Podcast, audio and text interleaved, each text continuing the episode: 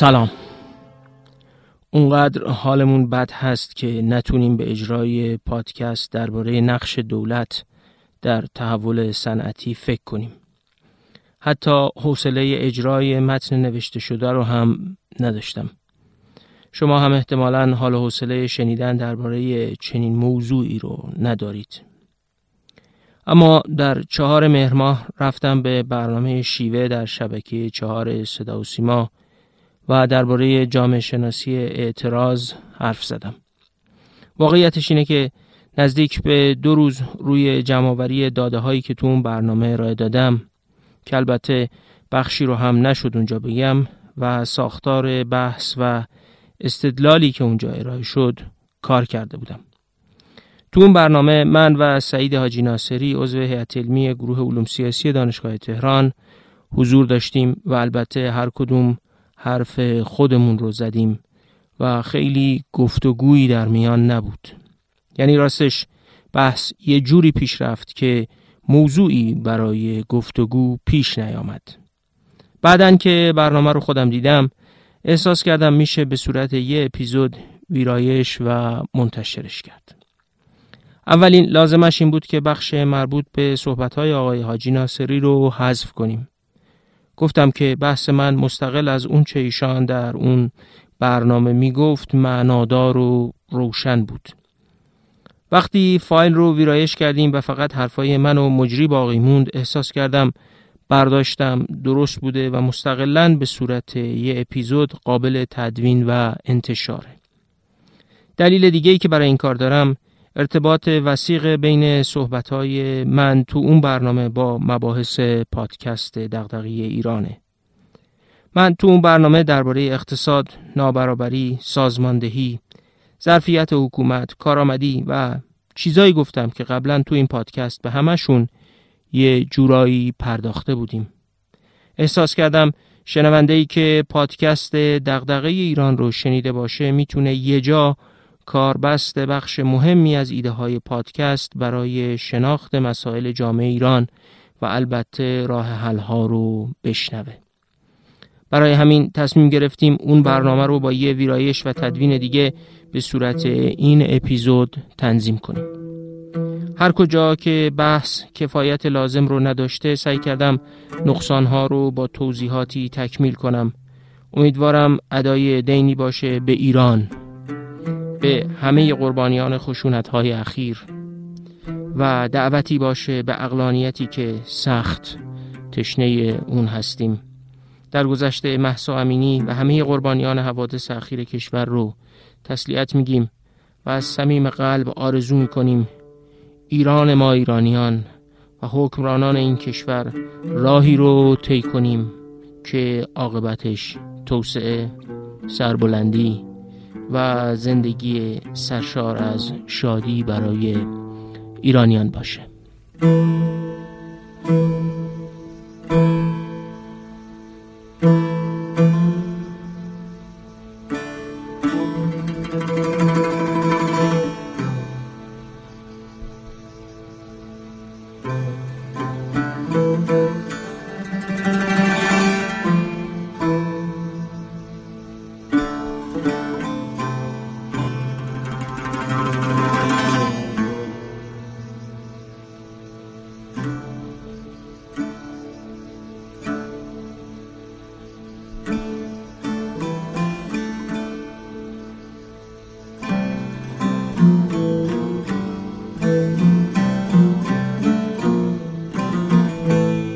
سلام و ارادت دارم خدمت همه شما بینندگان عزیز و فرهیخته شبکه چهار سیمای جمهوری اسلامی ایران. با برنامه دیگر از مجموعه برنامه های شیوه در خدمت شما هستیم.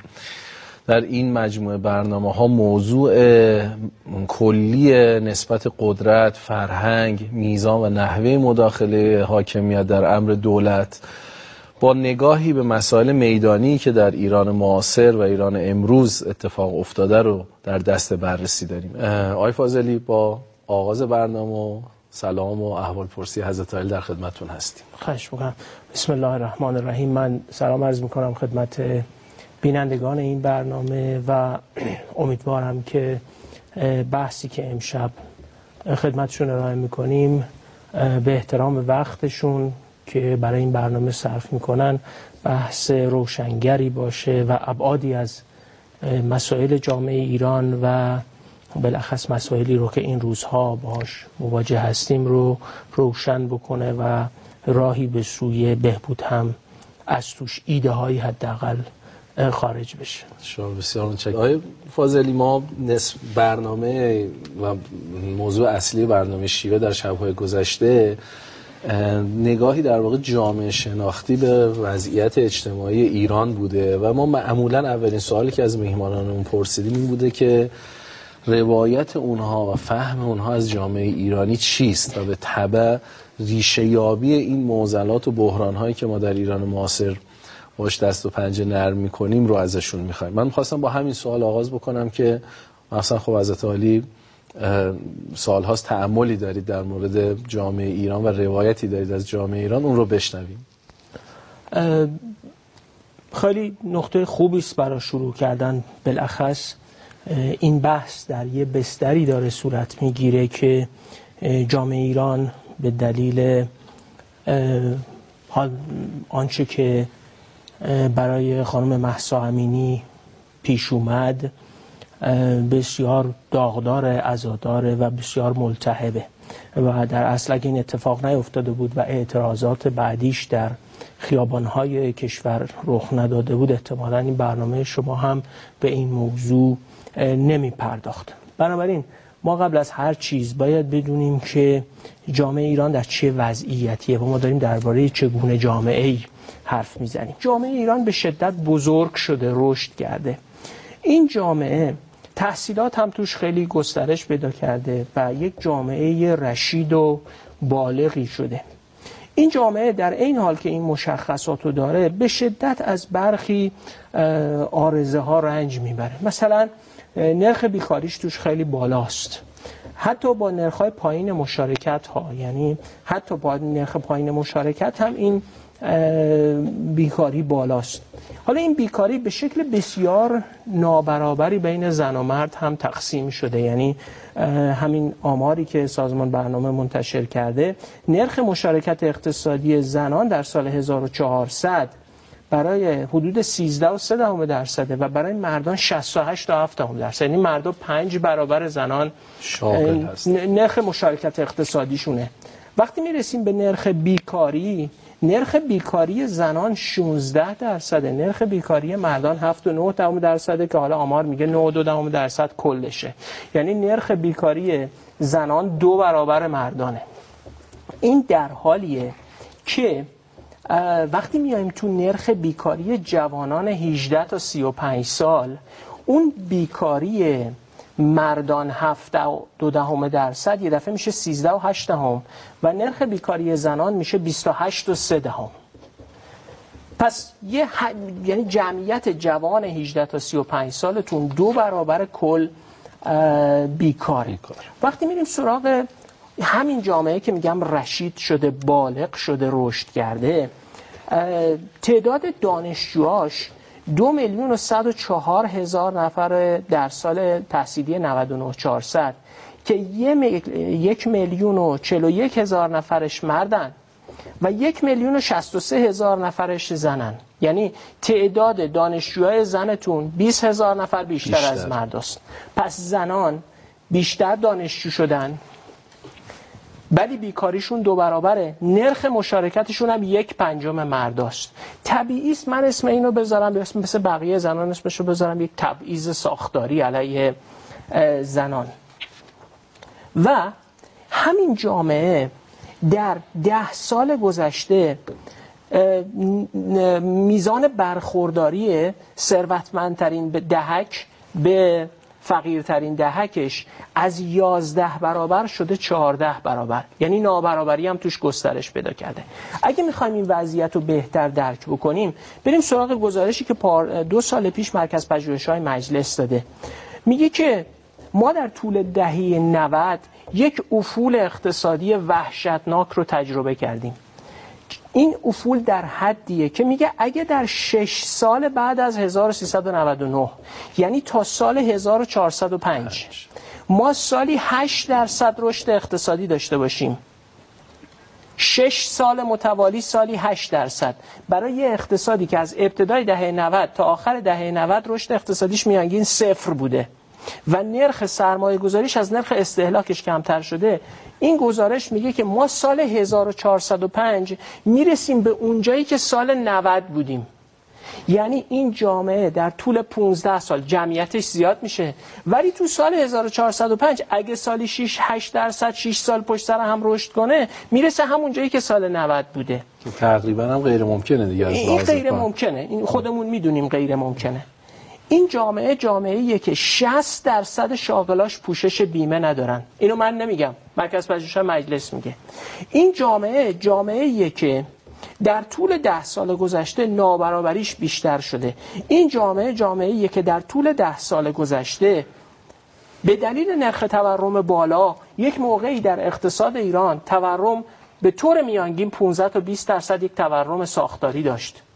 امروز اون میانگین تورم رسیده به 40 درصد حدودن این به دلیل تورم بالا و به دلیل رشد اقتصادی صفر یک فقر گسترده رو هم داره تجربه می‌کنه. آخرین آمار نشون میده که 18 و 4 دهم درصد شما فقر مطلق دارید. 18 و 4 دهم درصد آقای دکتر یعنی این که شما از هر 5 نفری که از بغلت میره داره رد میشه یکیش در فقر مطلق به سر می‌بره. در یه همچین جامعه ای دولتش به شدت کسر بودجه داره و به لحاظ جهانی هم وضعیتش اینه. آقای دکتر این اینو باید ببینیم ما داریم کجا زندگی می‌کنیم. در یه جایی داریم زندگی می‌کنیم که در فاصله سالهای 1380 تا 1397 ما سال 1380 80 درصد تجارتمون با 323 کشور بوده. یعنی 80 درصد تجارتمون با 23 کشور بوده. رسیدیم به جایی که در سال 97 54 درصد تجارت کشور فقط با سه کشور بوده. یعنی چین، عراق، امارات. اگه شما به این نش نمیگین جدا افتادگی از جهان پس به چی میگین؟ پس در داخلتون تضعیف شدین به لحاظ اقتصادی و به شدت به مردم فشار اقتصادی اومده. من داده هاش هم هست تک تکشو می‌تونم خدمتتون بگم. در حالی که کشور ده میلیون نفر جمعیتش افزایش پیدا کرده چهل درصد تولید سرانش هم از دست داده درآمد سرانش هم از دست داده. در حالی که میانگین تورم در جهان در سال 2018 میانگین تورم در جهان در سال 2018 بوده دو و چهار دهم درصد. و تورم بلند مدت ایران در اون تاریخ بوده 20 درصد. و فقط سه کشور ونزوئلا، زیمبابوه و آرژانتین بعد از ایران تورمشون از ایران بیشتر بوده.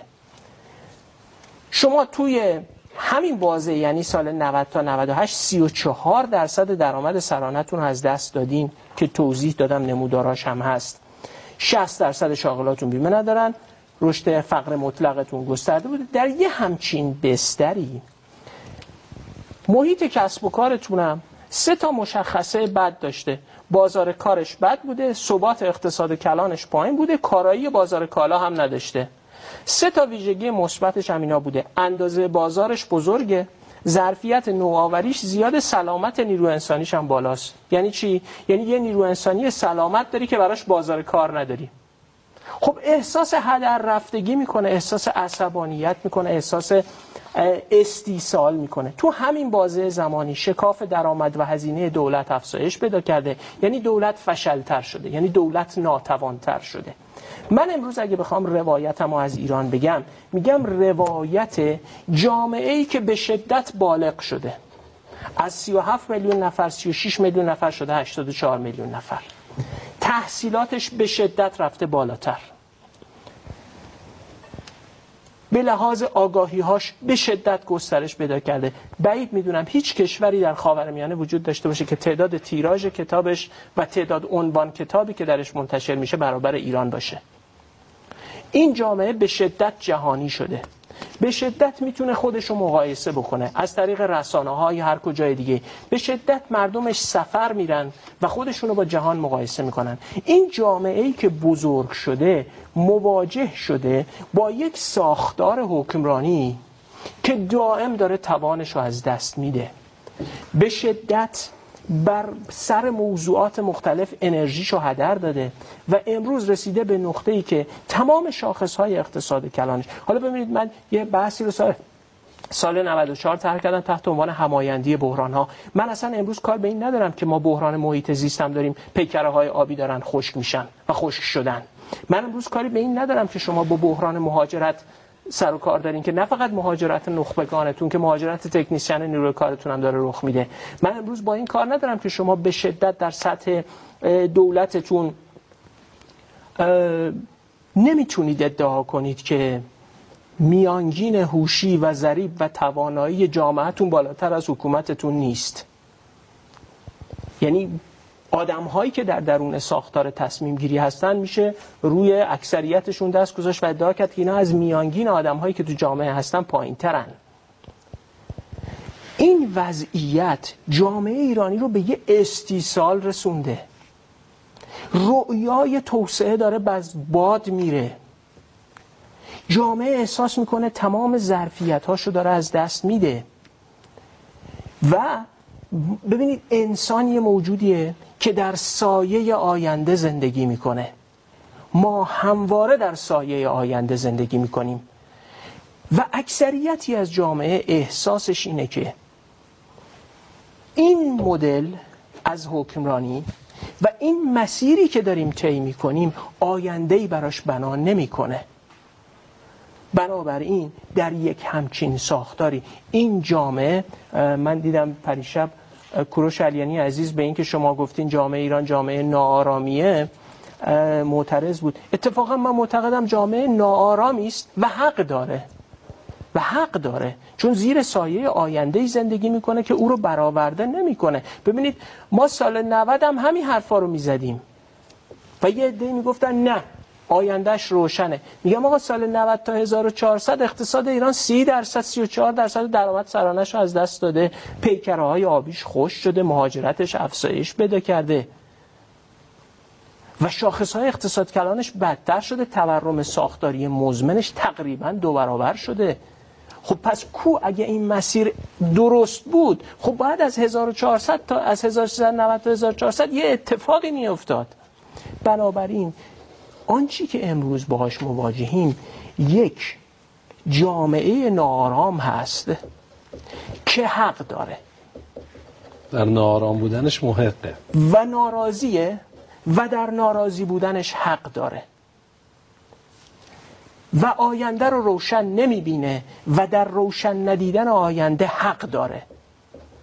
چون هیچ شاخصی هیچ شاخصی که او در زندگیش تجربه می‌کنه هیچ شاخصی که او در عمق وجودش تجربه می‌کنه و زندگی روزمرش رو می‌بینه نمایی از یک آینده مثبت نداره. بنابراین بفهمیم که امروز اگر اعتراضی کف خیابون هست حالا تذکر وقتم ندادم که مخل بحث نباشه. من فقط تا اینجا گفتم که ما در چه جامعه زندگی می‌کنیم. بله بسیار متشکرم. روایت خیلی روشن و مستند و سریع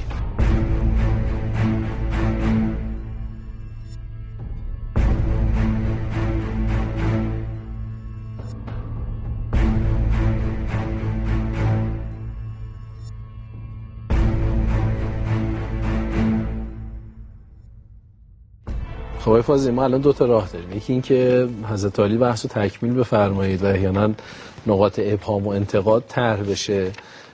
یکی هم که یعنی میشه دو بحث کرد یکی هم که نکاتی اگه راجع به بحث های ناصری دارید بفرمایید. من خودم یه یکی دو تا نکته فقط اجازه بدین به عنوان پرسش و ابهام بحث طرح بشه. اگه صلاح دونستید اینا رو هم یه توضیح بدید خب راستش اینه که دکتر ما حوزه علوم انسانی و وضعیت جامعه شناختی موقعی که به جامعه ایران نگاه می‌کنه اگه بخواد یه توصیف واقعی از میدانی که اتفاق افتاده بده قاعدتا نباید آمار کمی اقتصادی بده صرفا. یعنی احتمالا با روش های دیگری در حوزه تحقیقات علوم انسانی به خصوص مثل مثلا پدیدارشناسی مثل مطالعات تفسیری و انتقادی و و احتمالا وجوه دینی سیاسی و و اون جامعه رو کلش رو باید ببینه. یعنی صرف این که ما احتمالا با چند تا شاخص اقتصادی ادعا داشته باشیم که الان وضع اقتصادی ما حتی اینه. و بعد بگیم خب جامعه ایران الان داره در این بستر اقتصادی نمیگم نه یعنی الان نفیان اثباتا نمی‌خوام بگم که الان این توصیف غلطه. به نظر غیر مکفی میاد. یعنی به نظر میاد که با چهار تا شاخص شما نمی‌تونید روایی روایتتون رو نشون بدید. این احتمالا یه شواهدی از حوزه سیاست از حوزه دین و و می‌خواد که می‌خوام بگم اینو روایی روایتتون رو چه می‌کنید؟ این نکته اول. نکته دوم که علت مسئله رو چه میابید چون الان خیلی از نیروهای در واقع حالا اسمشون رو مثلا بذاریم سیاسی اصولگرا یا حالا میگن که بله وضع این گونه است. منتها خب چرا این گونه است؟ ما هر دو دهه مهمی که در جمهوری اسلامی و انقلاب اسلامی دست تکنوکرات ها بودن حالا از دولت بعد از جنگ به صورت خاص دولت دهه گذشته این وضعیت در ایران خیلی بحرانی شده و اتفاقا موقعی که ما از اون سنخ دولت ها فاصله گرفتیم اون شواهد بهبود احتمالا قابل رهگیری و نشان دادن. این دو تا نکته بود می‌خواستم الان به عنوان ابهام ابهام سوال و انتقاد عرض بکنم. شاید این مقدار روشنتر بکنه بحث ازتون.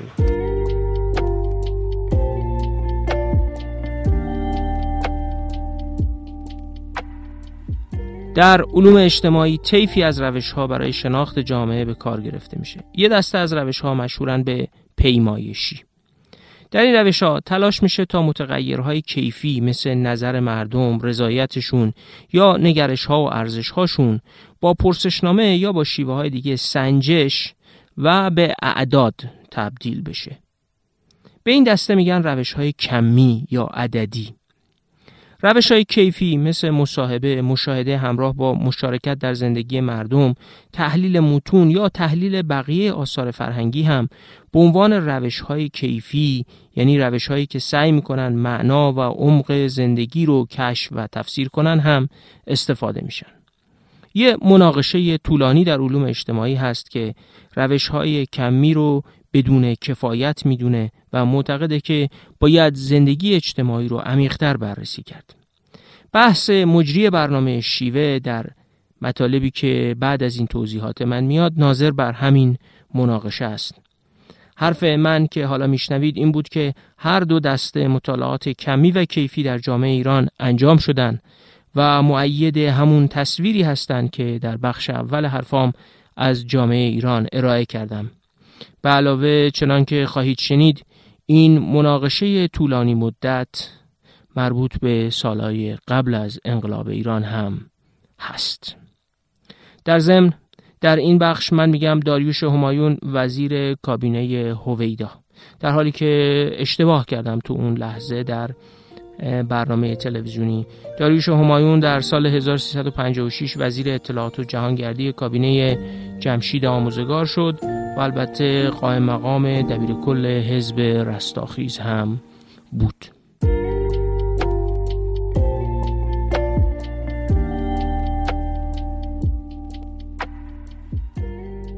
ببینید من با بحث شما مخالفم که این شاخص ها کفایت نمی کنن.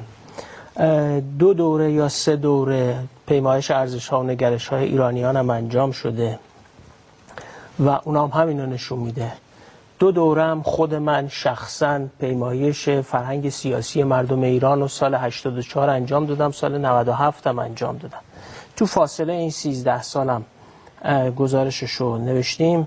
90 صفحه از هر کدوم از مقامات حکومتی حتما دریافت کردن. حالا اینکه خونده باشن 90 صفحه مطلبیانه یا گزارش 400 صفحه یا اون خلاصه 10 صفحه ایشو نمی‌دونم. اینا همین نشون میده. اما بزنید یه پاسخی به شما بدم و برای این نوع تفکر. می‌دونم چون احتمالا ممکن نظر خودتون هم نباشه ولی یه جمعیه. باید شاخص بگیم. من دوستان روایت می‌کنم مردم می‌تونن گزارش چون دولت ها منتشر نمی‌کنن یه مهر محرمانه می‌زنن روش. نمیشه اینجا گفت نه در دسترس مردم قرار داد. من همینجا از مسئولین وزارت کشور وزارت ارشاد که سه دوره طرح سنجش ارزش ها و نگرش های ایرانیان رو انجام دادن درخواست می‌کنم گزارشش رو منتشر کنن. دو دوره من طرح پیمایش ملی فرهنگ سیاسی مردم ایران رو انجام دادم. سال 84 سال 97 هر دو دورش گزارشش هست می‌تونن منتشر کنن ببینن همه این شاخص ها همین وضعیت رو نشون میده. اما بذارید ببرمتون سال 53 تا ببینید این ادبیاتی که امروز شما بهش اشاره می‌کنین خیلی ادبیات روشنی است. سال 53 مجید تهرانیان یه جامعه شناس برجسته ایرانی بود و علی اسدی یه طرحی رو انجام دادن به اسم طرح آینده نگری. و تو اون طرح آینده نگری رفتن با مردم ایران مصاحبه کردن. مصاحبه های مفصل. پیمایش هم انجام دادن یعنی نظرسنجی هم پر کردن. گزارشش رو که نوشتن همه این نخبه های حکومت شاه رو جمع کردن در یک همایشی چند روزه در شیراز. سال پنجاه و چهار. و تو سال 54 این جمع رفتن نشستن تو شیراز اینا دارن گزارششون رو ارائه می‌کنن. من براتون می‌خونم. این این گزارش بعدها عباس عبدی و محسن گودرزی نشر نه این رو منتشر کرد تحت عنوان صدایی که شنیده نشد. ببینید اونجا مجید تهرانیان می‌خواست به این سوال پاسخ بده که جامعه ایران ده 1350 داره نوسازی شاه رو چگونه درک می‌کنه و تحمل می‌کنه و چه ادراکی داره و جهان ایرانی اون موقع چی بود؟ علی اسدی هم می‌خواست تو تحقیقاتش به اینو نشون داده بود. سال 50 و 53 خلاصه تحقیق علی اسدی این بود. می‌گفت که در بین توده ها و نخبگان میل بازگشت به گذشته و به ویژه پناه بردن به مذهب بر اثر شدت تغییرات در حال رشد بود. سال 53 است. چهار سال قبل از انقلاب.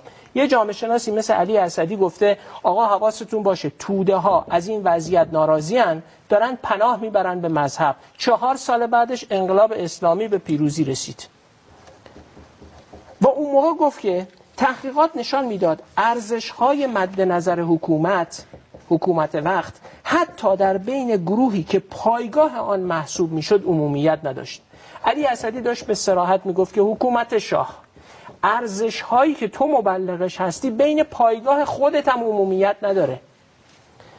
تو همون کنفرانس شیراز هرمز مهرداد برمیگرده اینجا این عین جمله هرمز مهرداد تو اونجاست. میگه که از یک طرف اصرار طبقه جوان و تحصیل کرده به شرکت در امور سیاسی و از طرف دیگر رویه مسئولین و مدیران مدیران سیاسی که معمولا رضایت و علاقه به شرکت جوانان تحصیل کرده در فعالیت سیاسی نشان نمی‌دهند. یعنی جامعه داشت سیاسی می‌شد. مسئولین نمی‌خواستن جامعه سیاسی بشه. یعنی جوانان تحصیل کرده می‌خوان مشارکت سیاسی داشته باشه نمی‌خواد. نمی‌خواست. حکومت نمی‌خواست. حکومت نمی‌خواد. حکومت نمی‌خواست این جوانان داشته باعث شد نوعی بیگانگی سیاسی در طبقه دانشجو ایجاد شود. تحقیقاتی که انستیتوی مطالعات اجتماعی دانشگاه تهران انجام داد نشان می‌دهد. این داده رو دقت کنید آقای دکتر. 90 درصد دانشجویان سیاستمداران ایرانی را ناسالح تشخیص داده اند 90 درصد دانشجوها می‌گفتن این سیاستمدار ایرانی حکومت شاه ناساله.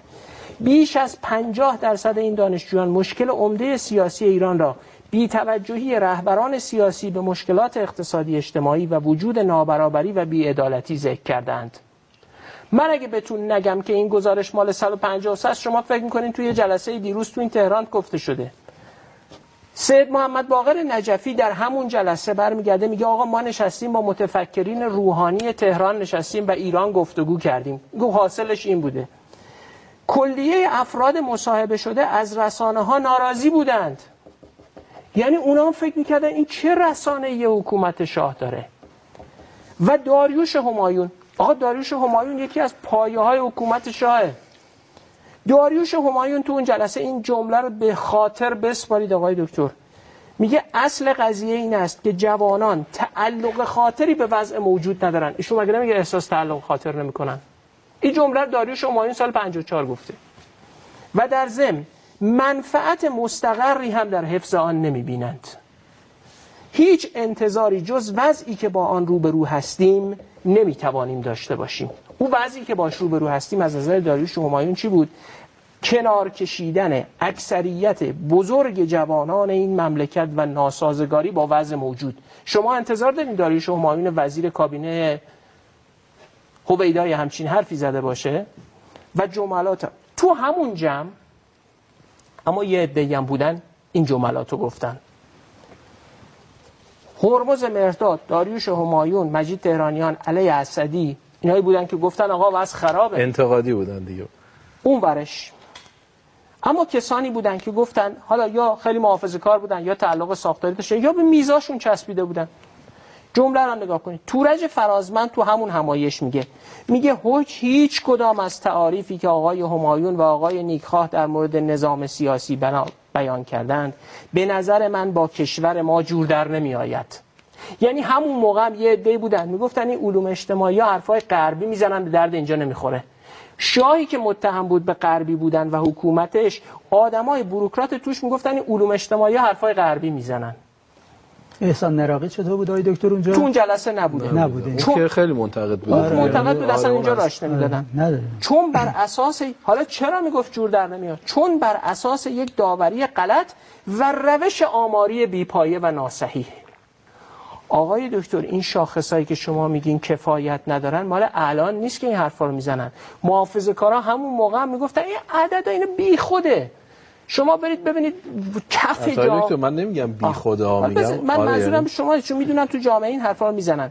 و بعد مثال میاره. این جمله تو پرانتزش جالبه. این آقای تورج فرازمند میگه منظور مثلا متد آماری است که باید در میشیگان پیاده شود اما در یزد استفاده می‌کنن. فکر می‌کرد چون اینجا یزد اونجا میشیگانه این متدا فقط برای میشیگان ساخته شدن. گفتید رژیم سیاسی چیزی است و توسعه سیاسی چیز دیگر. در این مملکت 2500 سال است که این دو پیوستگی مطلق خود را دارند. و اگر آنها را جدا کنیم بیان توسعه سیاسی با ضوابط غربی صحیح نخواهد بود. آقای دکتر این جمله باید آویزه گوش ما باشه. تو اون حکومت هم که سر تا پا می‌خواست غربی بشه یه عده می‌گفتن که این حرفا غربی است. بنابراین اعتبار نداره. و شد آن که شد. چهار سال بعد از این دکتر دوباره تکرار می‌کنم. ادعای ما نیستش که این غربی. حالا، میگیم تو همون روش های غربی آها. آره. میگم حالا می‌خوام بگم- بودی نگاه نکن. حالا من آره. من می‌خوام بگم شاخص ها کیفیش هم همین رو نشون میده. یعنی شما کیفیش هم که بررسی کنین خواستین اونایی که کیفی کار کردن منم کار کردم. ما برای همه اینا مصاحبه کردیم.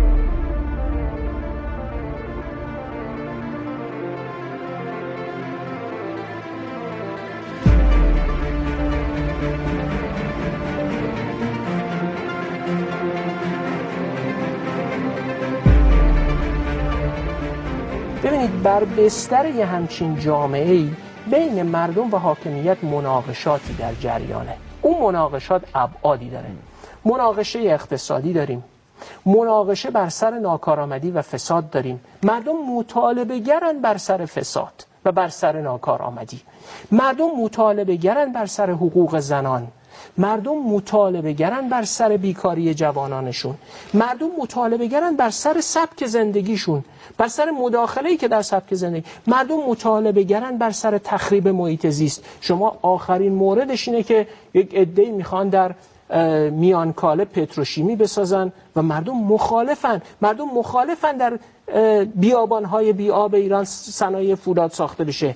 مردم با تخریب جنگل ها مشکل دارن. با یک دهه رشد اقتصادی صفر مشکل دارن و با اینکه مجموعه ای از تناقضات ببینید آقای دکتر شما نمی‌تونید این تناقضات رو پوشش بدین. از یه طرف به یه جماعت میلیونی بگین شما مقاومت کنید صبر کنید تلاش نکنید نمی‌دونم هر, هر چیز دیگری. بعد یه دفعه متوجه بشین که مقاماتتون یه جوری دیگری زندگی می‌کنن. وسایلشون از یه جای دیگری می‌خرن. بچه اگه بچه هاشون یه جای دیگری زندگی. ببینید از این تناقضات الا ماشاءالله وجود داره. این تناقضات ببینید جامعه ایران رو من اول آخرین کتابم ایران بر لبه تیغ نوشتم. ما تبدیل شدیم به جامعه مسائل حل نشده. این جامعه انبوهی از مسائل حل نشده داره تو ذهنش. خواستین لیست می‌کنم از این محیط زیستش بگیرین تا تورم چهار دههیش تا تا اسید پاشیش تو اصفهان تا مرگ های قبلی تو بازداشتگاه ها تا به سرانجام نرسیدن پرونده های قضایی تا تا ده ها مسئله ای که همینجوری تو ذهنش باقی مونده. و وقتی من توییت می‌زنم میگم که ابراهیم رئیسی کار اخلاقی کرده و کار درستی کرده که با خانواده محسا امینی تماس گرفته گفته بررسی می‌کنیم نتیجه میگیم مخاطب من میاد ناسزا می نویسه میگه که آخه کدوم یکیش به نتیجه رسیده که این دومیش باشه؟ و اینجا یه بحران عظیم شکل گرفته آقای دکتر. بحث اینجاست. ما بر مسئله بحران اعتماد اعتماد. اعتماد. این سرمایه اجتماعی نداریم. سرمایه اجتماعی نداریم و اعتماد وجود نداره.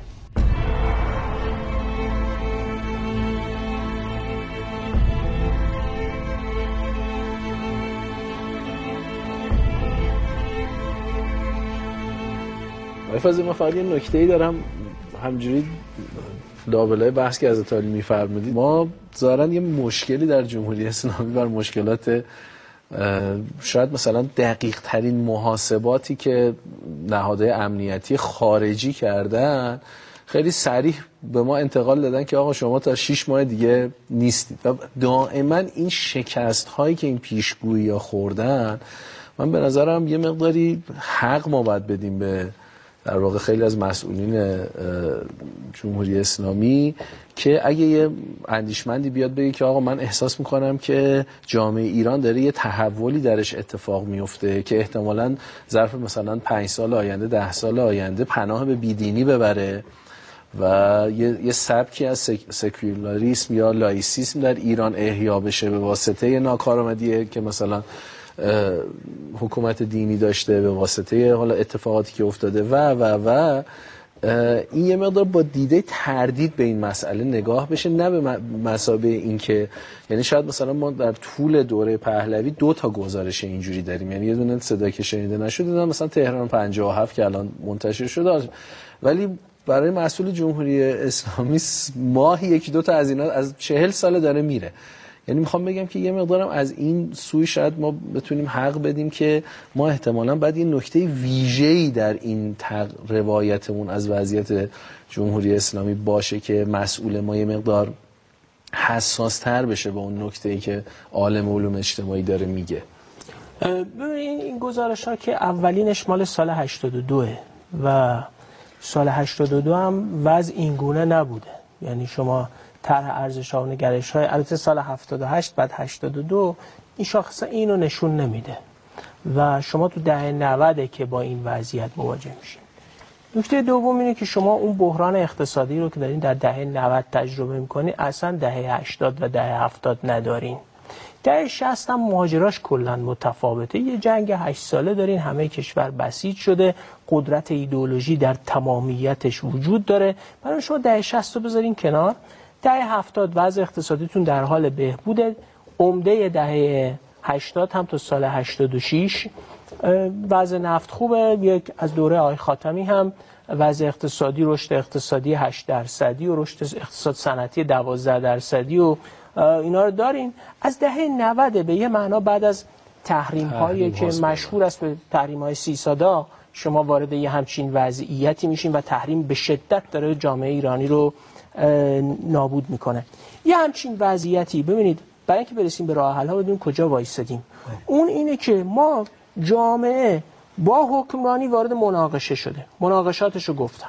و این مناقشه بروزش همین روزا کف خیابونه. بروزش 98 بروزش 96 بروزش 88 این این مناقشه که قابل انکار که نیست که.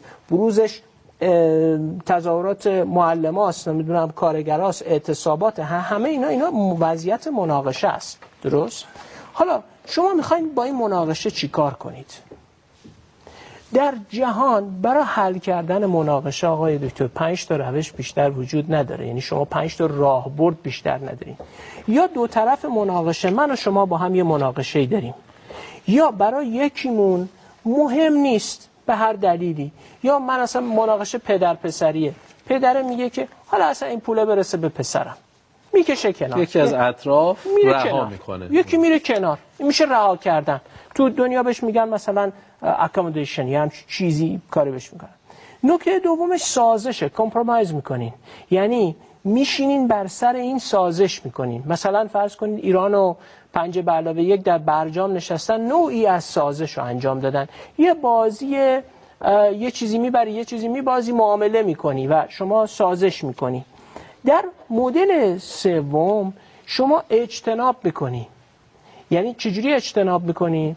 شما و همسایتون مثلا همسایتون یه دونه گربه داره که اذیت می‌کنه. شما می‌بینی که برم سر گربه باش دعوا کنم. میگی نه. بعد اون گربه شما رو اذیت می‌کنه. اون مثلا همسایه هم با شما یه مثلا شما یه توتی داری که صداش اونو اذیت می‌کنه. بعد شما به این نتیجه می‌رسین که آقا ولش کن. یعنی دو طرف اجتناب می‌کنی. شما گربه ایشون رو نادیده تحمل می‌گیری. می‌کنیم در واقع. اصلا اجتناب می‌کنی. چرا؟ چون میگی که من که سال بعد مستاجرم دارم از اینجا میرم. یا نگاه می‌کنی می‌بینی گربش خیلی پیر زودی میمیره. بعد میگه اینم که گربش یه ما دیگه میمیره بعد چی باید بریم دعوا کنیم؟ اصل موضوع. یا اصلا میگین که مثلا سر یه موضوعی با هم درگیری دارین میگین میگذره نسل عوض میشه خودشون خوب میشن خب عنوانش رو چی می‌ذارید آقای دکتر مدل اول. فرمودید که اجتناب. کردن مدل دوم رها کردن مدل اول رها رها کردن. مدل دوم سازش.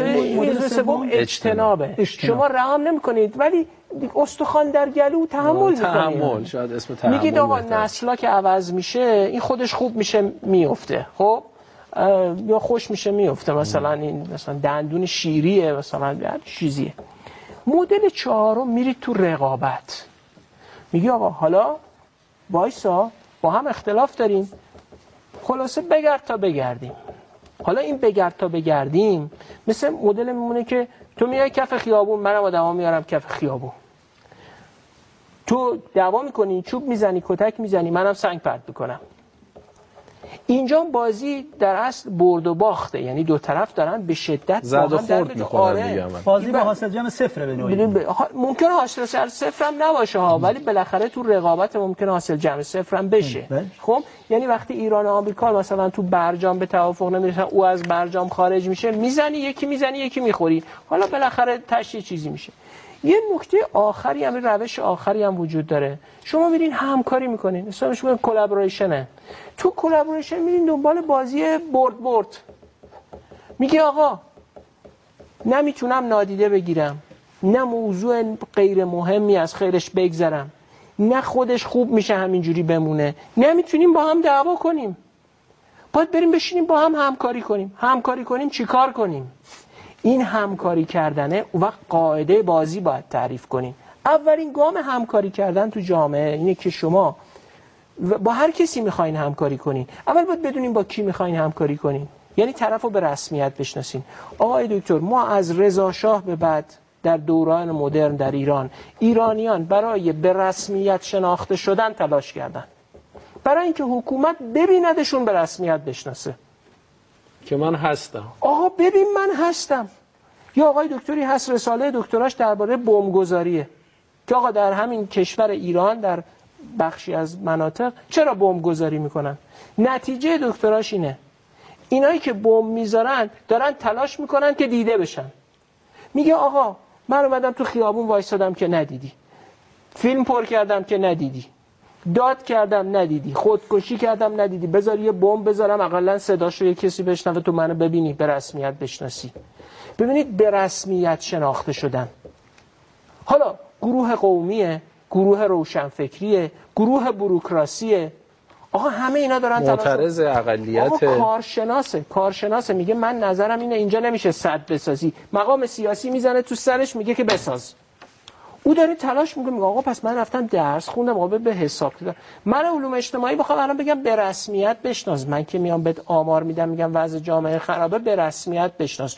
اون جوونه هم که کف خیابون تو به رسمیت بشناس و نقش دکتر چون میترسم وقت نشه. این نکات خوب یعنی به نظر میاد مقدار این. خلاصه بگم تیتوار. بگید یعنی توضیحات خیلی آه، خوبه به. رسمیت شناخته شدن از طرف کیه از طرف اونی که قدرت بله بیشتری. داره یعنی قدرت, قدرت و بله. مسئولیت آقا میگه این حاج عبدالله انصاری میگه که یه عارفی دید که شیطان چهل شبانه روز رفته به سجده بلند نمیشه رفت بهش گفت که پدر بیامرز تو که شیطانی از درگاه راندن تو دیگه برای چی سجده می‌کنی؟ گفت من از بندگی معزولم او که از خدایی معزول معزول نیست. نیست. حالا من شهروندم قدرت ندارم. تو که حکومتی؟ تو که قدرت داری؟ تو که می‌تونی ببینی؟ ببین.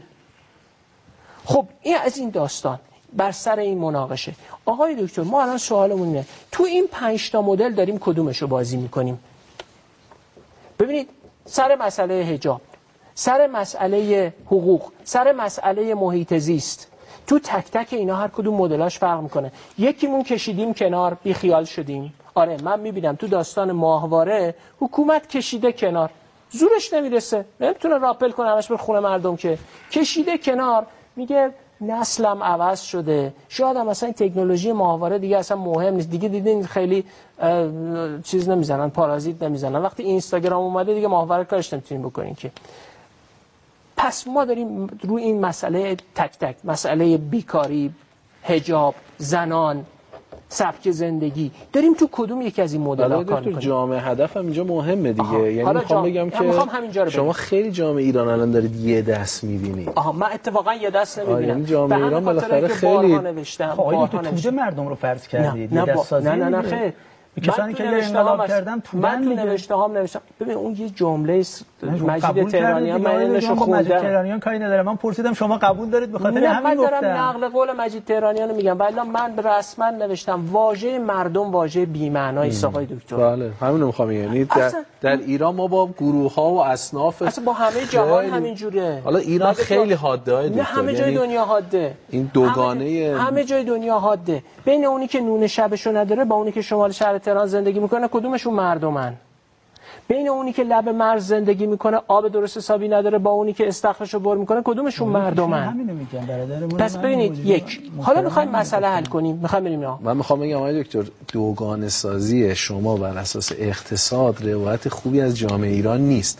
شاید اگه این دوگان سازی رو بیارید روی دین یه مقدار. روایی بیشتری باشه داشته بیاریم باشه. روی دین. یعنی کسی که در باشه ایران متدینه دیگه این طبقه بندی اقتصادی روایت دیگه از نکاتی رو داره. بگم چون شما پنج تا مدل معرفی کردید. آره، من میگم این پنج تا مدله. آره این راه حل رو گفتید. حالا ببینیم چه خواهد شد که بعدا راه آره. حل اینه. حالا تو این فرصت مدل ها کار آره. کنید بله، باید فرصت من مکفی. داشته باشه. بله چی داشته باشید جامعه سازماندهی سازمان داشته باشه.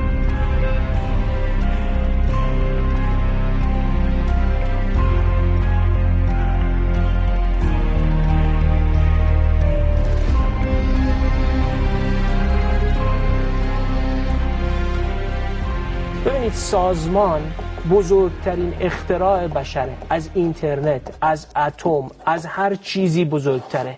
بشر با سازمان زنده است. با سازمان تولید می‌کنه با سازمان ارتش میجنگه با سازمان حتی زندگی روزمرهش رو راه می‌بره با سازمان تولید می‌کنه. اگه سازماندهی رو از یه جامعه ای بگیرید جامعه میمیره. یعنی جامعه مدنی داشته باشیم آها جامعه مدنی داشته باشید اتحادیه داشته چون باشید سازمان که. میگید شاید کسی فکر کنه داشته میگید. فلان و بهمان بروکراسی و امثال هم سازمانن. بله. ایشون معتقدن که جامعه مدنی داشته باشیم این چیزی که وقتی میگیم جامعه مدنی تشکلات رو فوری میگیم؟ جامعه یاد دهه هفتاد میفته یه دی هم میترسن بله سازمان سازمان به من نترسید. اینکه چرا شما دهه هفتاد یادتون نیست حتما از سازمان کلمه اجتماعی. جامعه آره، مدنی این مقدار چنان بلایی به. سر رئیس جمهورش آوردن گفت این جامعه مدنی همون جامعه مدنی نبوی مدینه نبیه این جامعه باید سازماندهی داشته باشه. و وقتی سازماندهی نداشته باشه میشه همین جامعه ای که الان معترض کف خیابونه. شما الان می‌خوای تصمیم بگیری می‌خوای باهاشون حرف بزنی. با کدومشون می‌خوای حرف بزنی؟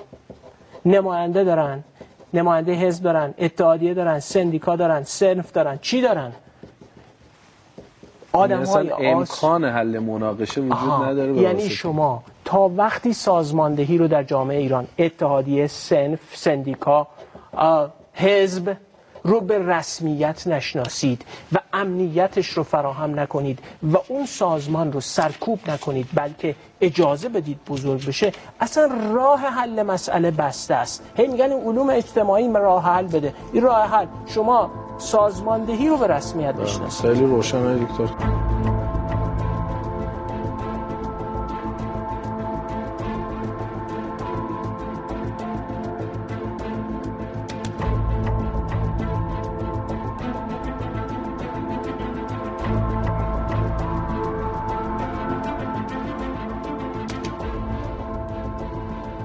بالاخره یه پژوهشگر حوزه علوم اجتماعی سرمایه اجتماعی جمهوری اسلامی رو چقدر برآورد می‌کنه؟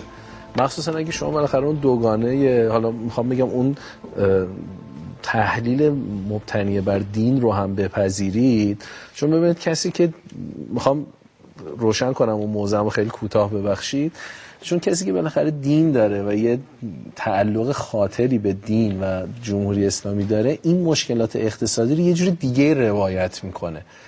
یعنی ببین آمار ما می‌دونیم که بالاخره روایت میشن. یعنی آمار آمار خامن. ممکنه یه مثلا پیرمرد جبهه رفته حزب الله توی مسجد شما همین آمار رو بهش بدید اتفاقا بگی که خب این نشانه حقانیت ماست نشانه اینه که بله تحریم شدیم اشکالی نداره این ثمره اقتصاد این مثلا مقاومت ما در برابر جهان استکباره و اتفاقا خیلی هم ممکنه براش مثبت باشه. یعنی بگی که اتفاقا معلومه که خیلی خوب داریم کار می‌کنیم. یه روایت دیگه ای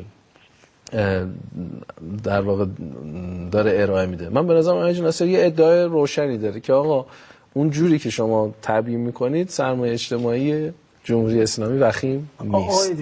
سرمایه اجتماعی یه مفهومه. با حداقل سه عرصه. شما یه سرمایه اجتماعی یعنی اعتماد. سرمایه اجتماعی شما که اعتماد دارید یه اعتماد بین شخصی دارین. من به برادرم خواهرم رفقامون اعتماد داریم. اعضای هیئت مذهبی به هم اعتماد دارن. این یه اعتماده. یه اعتماد عمومی دارین. به عموم مردم چقدر اعتماد دارین؟ یه اعتماد به نهادهای حاکمیت دارین. میگن اعتماد نهادی. اینا سه تا عرصه متفاوتن آقای دکتر. این که مردم هیئت های مذهبی میرن بله میرن.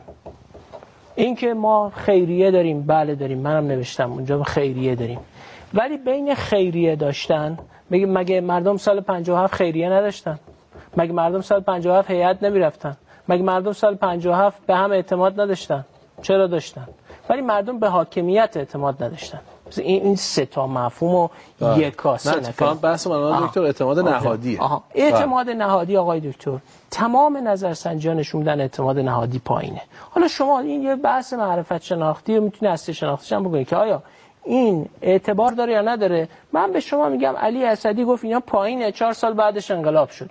شما می‌تونید بگم؟ این یه نکته نکته دوم. ببینید آقای دکتر دنگ شاوپینگ جمله داره تو چین. می‌گفت که گربه باید موش بگیره سیاه و سفیدش فرق نمی‌کنه.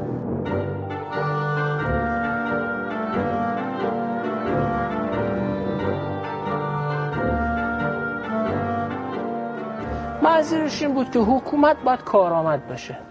این دانیل بل نه اون دانیل بل مشهوریه که دیگه. یه کتابی داره به اسم مدل چین. همین پارسال به فارسی هم ترجمه شده 400 صفحه کتابه. بله. دانیل بل میگه آقا این چینیا اگه دموکراسی در بالا سطحشون ندارن ولی به قایت کار آمدن. ببینید یعنی وقتی تصمیم می‌گیرن یه ساختمون بسازن یه ماه بسازن یه ماه می‌سازن. مستبدم هست مستبد کارآمده اصلا یه جمله داره. میگه حزب کمونیست چین با مردم چین یه قرارداد نانوشته داره. اون قرارداد اینه. ما شما رو به خوشبختی مادی میرسونیم شما هم گوش به حرف بدین. هر وقت که این باز... آزادی تو بده رفاهو بگی رفاه بگی آزادی هم توی عرصه ها بله دیگه. زندگی شخصی رو که کار نداره آزادی سیاسیه. اون آزادی سیاسی هم در سطح کلانش. یعنی همونجا هم بل به واسطه دهه ها زندگی کردن زنش اصلا چینیه. تو چین زندگی. استاد دانشگاه شانگهای میگه آقا این چینی ها به نهایت شایسته سالارن. یعنی برترین آدما تو پستای دولتی هن. شما کارآمد باش یعنی حداقل اون یه جمله دنگ شیاوپنگ رو اجرا کردن. گربه باید موش بگیره. سیاه و سفیدش فرق نمی‌کنه. آقای دکتر شما ناکارآمد باشی می‌خوای مسلمون باش بخوای غیر مسلمون باش هر جوری می‌خوای باش. ما دیگه از صفویه که بیشتر نداریم که به تشیع این تشیع تو این کشور به عنوان یک امر سیاسی صفویه بنیاد نهادن. آقا من یک جمله براتون می‌خونم. همین دیروز نه برای این بحث شما تصادفی داشتم می‌دیدم کتاب می‌خونم به اسم تاریخ پزشکی در ایران. پزشکی در ایران مال هرمز ابراهیم نژاد. یه جمله داره. میگه اما در زمان صفویان شمار فزاینده ای از پزشکان ایرانی به دلایل مختلف از جمله جنگ های داخلی نبود تساهل مذهبی و یا درآمد بیشتر به دربار گورکانیان هند مهاجرت کردند. عین همین داستان در مورد شوهراش هم هست. یعنی شما حکومت شیعه صفوی هم که باشی بنیاد گذاشتی اونجا. دیگه از صفوی ها که ما قالیتر که نیستیم که. این هم که گذاشتی وقتی شما تساهل مذهبی نداری کارآمد هم نباشی جنگ داخلی باشی درآمدشون تو هند و گورکانی هم بیشتر باشه من چه می‌دونم اونجا. حالا ما هی سوال می‌پرسیم که این ر... موقع که رسانه غربی که نبوده که. جنگ نرمی هم که وجود نداشته که. آقا درآمدش اونجا بیشتر بوده. اینجا هم سختگیری مذهبی بوده. بلند شد می‌رفتم هند این آقای هرمز ابراهیم نژاد هم استاد تاریخ در دانشگاه ساوثهمپتون دکتراش هم دانشگاه سوربن گرفته. پس ببینید داستان اینه که شما وقتی کارآمد نیستی وقتی گربت موش نمی‌گیره سیاه سفیدش فرق نمی‌کنه. در دراز مدت. به خصوص برای توده های دکتر. این حال توده نه. منظور دیگه برای- اکثریتی. برای عموم مردم. عموم مردم، آقا بله. شما واژه آقای- توده رو آقای دکتر یه. جمله بگم این خیلی. برای مهمه. ببینید یه منحنی نرمال در نظر بگیرید. یه دو درصد پنج درصد اون ورن تحت هر شرایطی مخالفن. یه پنج درصد هم اون ورن تحت هر شرایطی سنگ از آسمون بباره اینا موافقن. موافق. سینه چل همون پیرمرد است که شما میگین تو مسجد. بعد بگی اصلا این رشد اقتصادیمون صفر میگه نشان دهنده خوب با استکبار مبارزه کردیم. قبول؟ این دو تا 5 درصد. آقا 95 درصد مردم این میانه منحنی نرمالن. می‌خوان زندگی کنن. می‌خوان میان مایگی رو تجربه کنند. مردم نه عارفن نه جنگندن نه مردم یا آدم های متوسطی هن 95 اتفاقا عالم دکتر هم یه سوال. این نرمال تو ایران یه مقداری دو طرفش بیشتر نیستن؟ دو طرف چی؟ یعنی اینا پنج درصد نیستن واقعا بیشترن. اینا پنج درصد نیستن واقعا بیشترن. اصلا شما و شاید شما اصلا این کل آقای تحلیل ایران شاید به. خاطر این باشه که نرمالش انقدر نرمال نیست. نه نه نه. یعنی شما به این دیگه اصلا نرمالش فرض کنید چولگی داره به قول این آماردانا. خب؟ این چولگیش به هر سمتی باشه بالاخره 90 تا 95 درصد مردم این وسط آدمای میان مایه که می‌خوان زندگی کنن. نه می‌خوان قهرمان باشن نه مبارزن نه می‌خوان زندگی کنن. و برای اینا کارآمدی مهمه. ولی این آمار هم البته حسی میشه راجبش صحبت کرد. من میگم پیمایش هم تایید می‌کنه پیمایش. بله.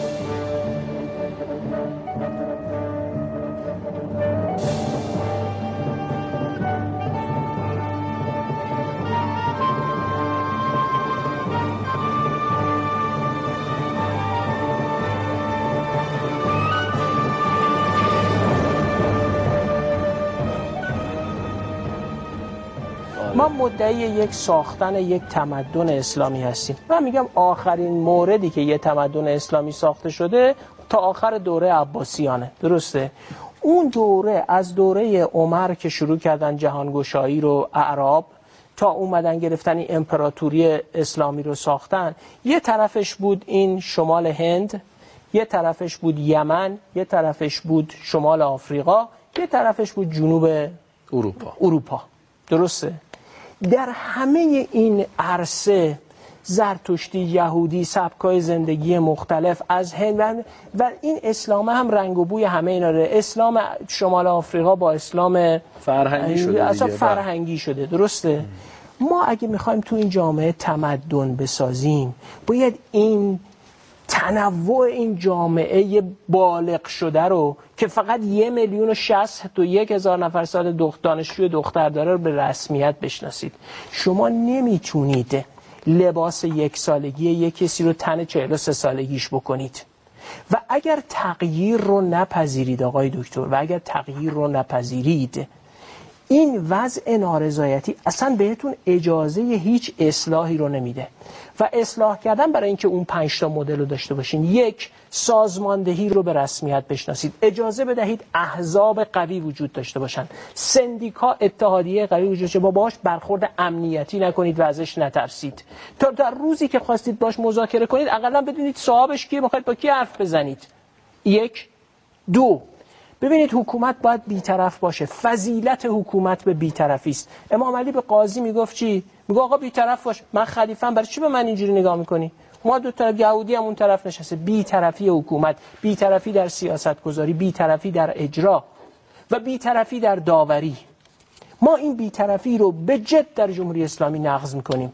بیطرفی فرزند مسئول با فرزند غیر مسئول فرق می‌کنه. اصولگرا با اصلاح طلب فرق می‌کنه. اصولگرا اصلاح طلب با سکولارش فرق می‌کنه. زن با حجاب با زن حجاب عرفی فرق می‌کنه. اینا همه با هم فرق دارن. شما هی به من نگین. آمار و ارقام مردم تو نگاهشون می‌بینن. اینا با هم فرق دارن. بیطرفی نقض شده آقای دکتر. و جامعه ای که می‌خواد 84 میلیون نفر رو یعنی حکومتی که می‌خواد 84 میلیون نفر رو در خودش جا بده باید یا نکن با پیلبانان دوستی یا بنا کن خانه ای در خورد پیل. پیل. بابا این جامعه پیلگونه شده. پیلگونه شده. اگه می‌خوای این پیل رو در خودت بپذیری یه خانه ای در خورد این بنا کن. نه لباس یک سالگیشو بخوای تن این جامعه 43 ساله بکنی و ظرفیت حکومتت رو ببر بالا. یعنی اگه برس به یه نقطه ای من اصلا نمی‌فهمم یعنی چی. یه حکومتی هست من تو 20 تا اپیزود توضیح دادم توی پادکستی. نه سیستم مالیاتش درسته نه ادارش درسته نه مثل چین شایسته سالاره. آقا کارکنان این نمایندگی همون میرن خارج از کشور می‌بینیم 6 تا مترجم بردن آخرش نفهمیدن طرف چی گفته. انگلیسی درست حسابی بلد نیستن. سیستم اداریش درست نیست. همه ایناش درست نیست. و گیر داده به این زنان که لباسشون چجوری باشه. آقا تو برو کار خودتو درست کن. اگرم می‌خواین مذهبیش نگاه بکنین آقای دکتر. یک دقیقه. و این بحران اعتماد. آقای دکتر گفتن گفتم مطلقا اعتماد نیست. من همچین واژه‌ای نگفتم. می‌تونی ضبطشو دوباره ببین. گفتم ما بحران, بحران اعتماد, اعتماد داریم. و این بحران اعتماد آقای دکتر بحث تاریخی است با این جمله تموم می‌کنم. ما به ملا کاظم خراسانی آخوند بزرگ مشروطه که نمی‌تونیم بگیم که مثلا این گل خورده انگلیسی ها بوده باش جنگ نرم کردن یا مثلا گول فرهنگی بهش زدن که به عبدالله مازندرانی هم که نمی‌تونیم یه همچی حرفی بزنیم. این دستخط تلگراف شده است از دستخط عبدالله مازندرانی و ملاکازم خراسانی است در مشروطه. من جمله رو می‌خوام سردر رسانه در ایران باید نصب کنه اینا گفته به مشروطه خواه گفته. گفته به غیر از مطالبه مشروطیت لا یزال یعنی هم پیوسته, هم پیوسته. به توسط تلگرافاتی از سیم خارجه. گفته این سیم حکومت محمد علی شاه و مظفرالدین شاه این سیمش قابل اعتماد نیست. و قاصدهای مخفی از حالات همدیگر مطلع باشید. آقای دکتر این بحران اعتماد به حکومت مال الان نیست. بله یه مسئله. و ما و ما چون گربمون موش می‌گیره چون گربمون موش نمی‌گیره گربه حکومت. بس می‌خوایم با یه چیزایی اعتماد سازی و بعد که و بعد فکر می‌کنیم همه چیزشو باید با بوغ رسانه و بوغ فرهنگ جبران کنیم. یعنی انگار فقط این اینستاگرامه یا تلگرامه یا یه زمانی ماهواره است یا یه زمانی رادیوی فلانه که داره بی‌اعتمادی ایجاد می‌کنه. آقا مردم دارن می‌بینن این گربت موش نمی‌گیره. وقتی گربت موش نمی‌گیره به اعتماد میشن. تا ببینید آقای دکتر ما بحران کارآمدی. بحران سازماندهی و به رسمیت شناخته شدن و تنوع رو نپذیریم و با این جامعه از در همکاری در نیاییم. نه رقابت نه نادیده گرفتن در کلابوریشن همکاری. تا با این از در همکاری در نیاییم همدیگر رو میفرساییم. حالا کف خیابون نه؟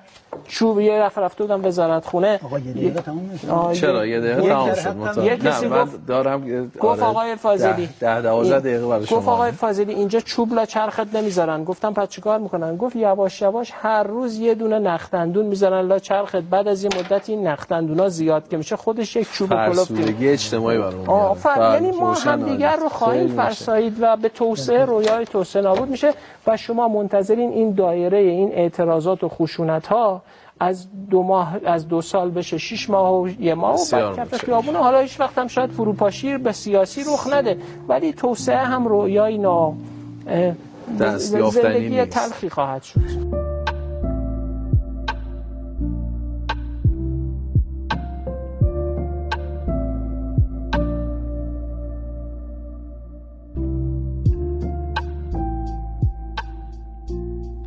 جامعه ایران برای گذر از بحرانهایی که در همین چند دقیقه مطرح کردم و تصویری که از مناقشاتش ارائه دادم باید چند تا کار صورت بده. یک به رسمیت شناختن همه اخشار و گروه های اجتماعی در قالب سازمان های جمعی اجتماعی و سیاسی و یک جامعه سازمان یافته با سازوکار نمایندگی و بالاخص سازماندهی و نمایندگی در قالب احزاب قدرتمند که بتونن سازوکارهای اصلاح رو دنبال و فعال کنن. دو این جامعه به شدت زیر سایه ابهام و ناامیدی از آینده قرار گرفته و وضعیت اقتصادی اجتماعی یک دهه اخیر به استناد مختصر آمارهایی که در همین اپیزود شنیدید این ناامیدی و ابهام رو بیشتر کرده. این ناامیدی و این سایه ناامیدی باید به واسطه تصویر متقاعد کننده و مثبتی که برای برون رفت از اون ارائه میشه و ساخته میشه از سر جامعه کم بشه و این ناامیدی کاسته بشه. خوب توجه داشته باشیم که تحریم ها فقط خسارتشون نیست که فروش نفت رو مختل کردن و نگریستن به تحریم از زاویه صرفا اقتصادی کار نادرستیه. اقتصاد به شدت مهمه اما بحران در اقتصاد به واسطه تحریم و جدا افتادگی از جهان ابهام و ناامیدی اجتماعی بسیار خطرناکی رو خلق کرده. بنابراین اندیشیدن راههایی برای برون رفتن از تله تحریم ها برای حیات اجتماعی جامعه ایران بسیار تعیین کننده است. و چهارم جامعه ایران به دلیل آنچه که تجربه می‌کنه و این تجربه رو در همین اپیزود هم بخشهایش رو تحلیل کردیم معترضه. اما سازوکارهای تعریف شده ای برای اعتراض موثر هم وجود نداره. اعتراض موثر منظور اعتراضیه که دستگاه حکمرانی رو وادار به اندیشیدن و عمل کردن در مسیر درست برای محو کردن ریشه های اعتراض حرکت بده و اون رو وادار کنه در این مسیر حرکت کنه. همه اینها در کنار ناکارآمدی قرار گرفته که در این اپیزود با اشاره به گربه‌ای که باید موش بگیره از اون یاد کردم. این ناکارآمدی ناظر بر ظرفیت حکومته که در تمام اپیزودهای این پادکست در گذشته برش تأکید کردیم. تأکید بر کارآمدسازی حکومت به معنای صرف نظر کردن از آرمان دموکراسی هم نیست بلکه فقط یادآوری کردن اینه که سیاست انتخاباتی و دموکراتیک بودن بدون کارآمدی کفایت نداره و بعیده که حتی دووم بیاره. بنابراین به صرف برگزاری انتخابات مشکلی حل نخواهد شد بلکه هر نوع پاسخگویی از مسیر انتخابات باید با یک کارآمدی در حل مسئله تکمیل بشه. من قبلا هم نوشتم که انسان ویژگی های زیادی براش ذکر کردن از حیوان ناطق بگیرین تا مثلا حیوان قصه گو اما انسان حیوان مسئله حل کن هم هست و در اصل هر آدمی و هر سازمانی و هر شرکتی و هر حکومتی که نتونه مسئله حل بکنه به سطوحی از مشکل برمیخوره که این سطوح مشکل متناسب است با میزان مسئله هایی که قادر به حلشون نیست. فکر می‌کنم اگر گوش شنوایی وجود داشته باشه آنچه گفتیم به اندازه کافی روشن هست و احتیاجی نیست که مطالب بیشتری رو در این اپیزود اضافه کنیم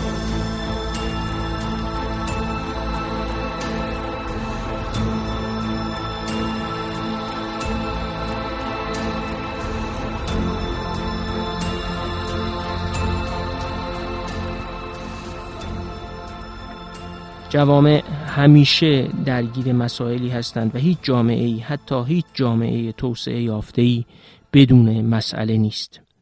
سطح توسعه یافتگی اما با ظرفیت حل مسائل به شکل کارآمد و رضایت بخش و اجتناب از تلخی های جانکاه تعریف میشه. امیدوارم روزی نه چندان دور در مسیر رسیدن به چنین جامعه قرار بگیریم.